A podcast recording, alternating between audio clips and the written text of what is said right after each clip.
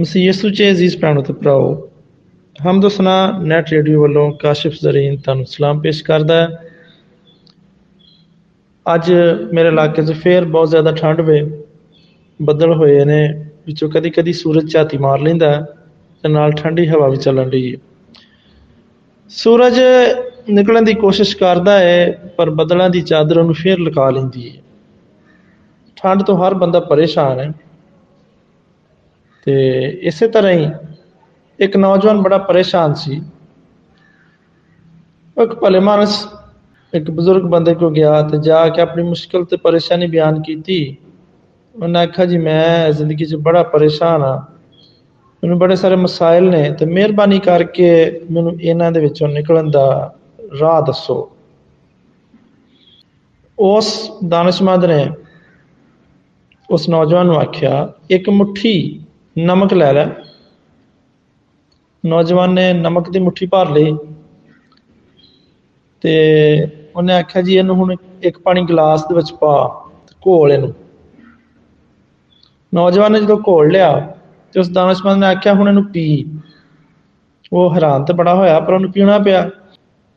ਜਦੋਂ ਪੀ ਲਿਆ ਤੇ ਉਸ ਬਜ਼ੁਰਗ ਨੇ ਪੁੱਛਿਆ ਜੀ, ਤੈਨੂੰ ਕਿਹਦਾ ਲੱਗਿਆ? ਨੌਜਵਾਨ ਨੇ ਆਖਿਆ ਜੀ, ਬਹੁਤ ਹੀ ਬਦਮਜ਼ਾ ਤੇ ਕੌੜਾ ਤੇ ਜਾਨਲੇਵਾ ਉਸ ਭਲੇ ਮਾਨਸ ਬਜ਼ੁਰਗ ਨੇ ਆਖਿਆ, ਅੱਛਾ, ਹੁਣ ਫੇਰ ਇੱਕ ਮੁਠੀ ਨਮਕ ਲੈ ਲੈ।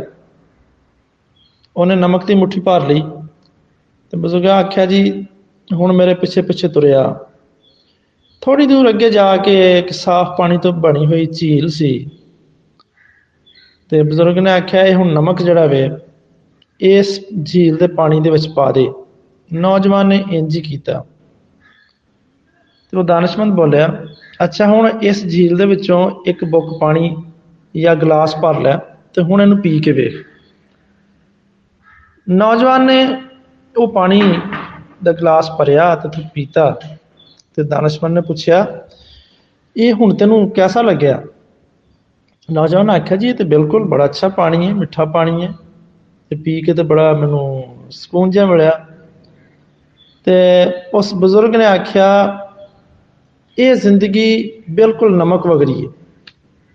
ਨਾ ਇਸ ਤੋਂ ਜ਼ਿਆਦਾ ਤੇ ਨਾ ਇਸ ਤੋਂ ਘੱਟ। ਤੇ ਜ਼ਿੰਦਗੀ ਦੇ ਵਿੱਚ ਦੁੱਖ ਵੀ ਉਹਨੇ ਰਹਿੰਦੇ ਨੇ। ਇਹ ਸਾਡੇ ਤੇ ਮਨਸਰ ਹੈ ਕਿ ਅਸੀਂ ਇਸ ਦੁੱਖ ਦਾ ਕਿੰਨਾ ਜ਼ਾਇਕਾ ਲੈਨੇ ਆ ਇਹ ਗੱਲ ਹੁਣ ਸਾਡੇ ਤੇ ਹੈ ਕਿ ਅਸੀਂ ਇਹਨਾਂ ਦੁੱਖਾਂ ਨੂੰ ਕਿਸੋ ਜੇ ਕਿਰਦਾਰ ਵਿੱਚ ਪਾਉਂਦੇ ਆ ਇਸ ਕਰਕੇ ਜਦੋਂ ਤੁਹਾਨੂੰ ਦੁੱਖ ਹੋਣ ਤੇ ਸਿਰਫ ਅਸੀਂ ਜੋ ਕਰ ਸਕਨੇ ਆ। ਅਸੀਂ ਇੰਨਾ ਹੀ ਕਰ ਸਕਨੇ ਆ ਕਿ ਅਸੀਂ ਪਾਣੀ ਦੀ ਝੀਲ ਵਾਂਗੂ ਅਸੀਂ ਆਪਣੇ ਆਪ ਨੂੰ ਵੱਡਾ ਕਰ ਲਈਏ, ਤਾਂ ਕਿ ਇਹ ਦੁੱਖ ਜਿਹੜੇ ਨੇ ਉਹਦੇ ਵਿੱਚ ਘੁਲ ਵੀ ਜਾਣ ਤੇ ਇਹਨਾਂ ਦਾ ਪਤਾ ਹੀ ਨਾ ਲੱਗੇ। ਤੇ ਜੇ ਅਗਰ ਅਸੀਂ ਗਲਾਸ ਬਣੇ ਰਵਾਂਗੇ, ਤੇ ਗਲਾਸ ਦੇ ਵਿੱਚ ਪਾਣੀ ਕੌੜਾ ਹੋ ਜਾਂਦਾ। ਇਸ ਕਰਕੇ ਗਲਾਸ ਨਹੀਂ ਬਣਨਾ, ਪਾਣੀ ਦੀ ਝੀਲ ਬਣਨਾ, ਵੱਡਿਆਂ ਬਣਨਾ, ਫਿਰ ਦੁੱਖ ਜਿਹੜੇ ਨੇ ਇਹਨਾਂ ਦਾ ਜ਼ਾਇਕਾ ਸਾਡੀ ਜ਼ਿੰਦਗੀ ਚੋਂ ਜਾਂਦਾ ਰਹੇਗਾ ਤੇ ਸਾਡੀ ਜ਼ਿੰਦਗੀ ਬੜੀ ਮਤਮਈਨ ਤੇ ਨਾਰਮਲ ਰਹੇਗੀ। ਅਜ਼ੀਜ਼ਾਨ ਮਨ ਜ਼ਿੰਦਗੀ ਤੇ ਵਕਤ ਦਾ ਮਿਲਣਾ ਖੁਦਾ ਤਾਲਾ ਦੇ ਵੱਲੋਂ, ਪ੍ਰਭੂ ਦੇ ਵੱਲੋਂ ਇੱਕ ਬਹੁਤ ਵੱਡੀ ਨੇਮਤ ਹੈ। ਲਿਹਾਜ਼ਾ ਇਸ ਨੇਮਤ ਦੀ ਕਦਰ ਕਰੋ ਤੇ ਜਿਹੜੀ ਵੀ ਨੇਕੀ ਦੇ ਕੰਮ ਦਾ ਮੌਕਾ ਮਿਲੇ, ਫੌਰਨ ਕਰ ਲਿਆ ਕਰੋ।